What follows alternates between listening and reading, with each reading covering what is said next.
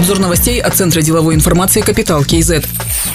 Предложение по поддержке бизнеса представил уполномоченный по защите прав предпринимателей Рустам Журсунов. Он считает, что надо ввести повторную отсрочку по уплате налогов и социальных платежей до конца 2020 года. Также всем предприятиям, вне зависимости от отрасли производства, надо увеличить сумму НДС, которая может быть возвращена в упрощенном порядке. Несвоевременный или неполный возврат НДС для экспортоориентированных предприятий фактически означает заморозку оборачиваемых средств, полагает Рустам Журсунов. Еще одно предложение – возможность отсрочки по оплате коммунальных услуг и освобождение до конца года от платежей за аренду площадей, госимущества и квазигоссектора.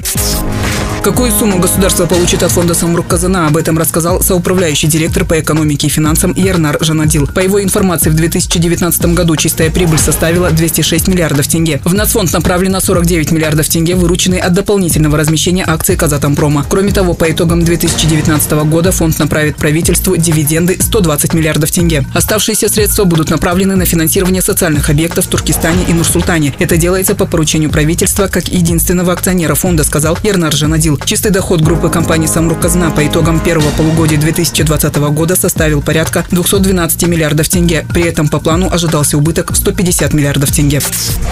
Задержан вице-министр здравоохранения Олжас Абишев. Эту информацию подтвердили в Комитете по финансовому мониторингу Министерства финансов. По данным службы экономических расследований, Олжаса Абишева подозревают в хищении бюджетных средств. Проводятся следственные действия.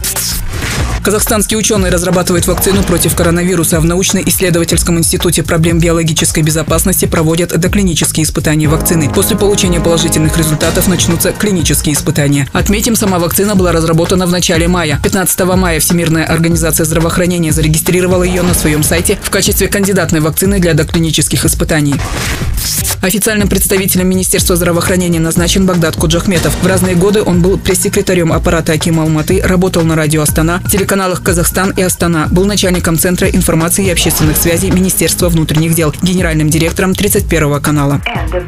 Другие новости об экономике, финансах и бизнес-истории казахстанцев читайте на Капитал Киезет.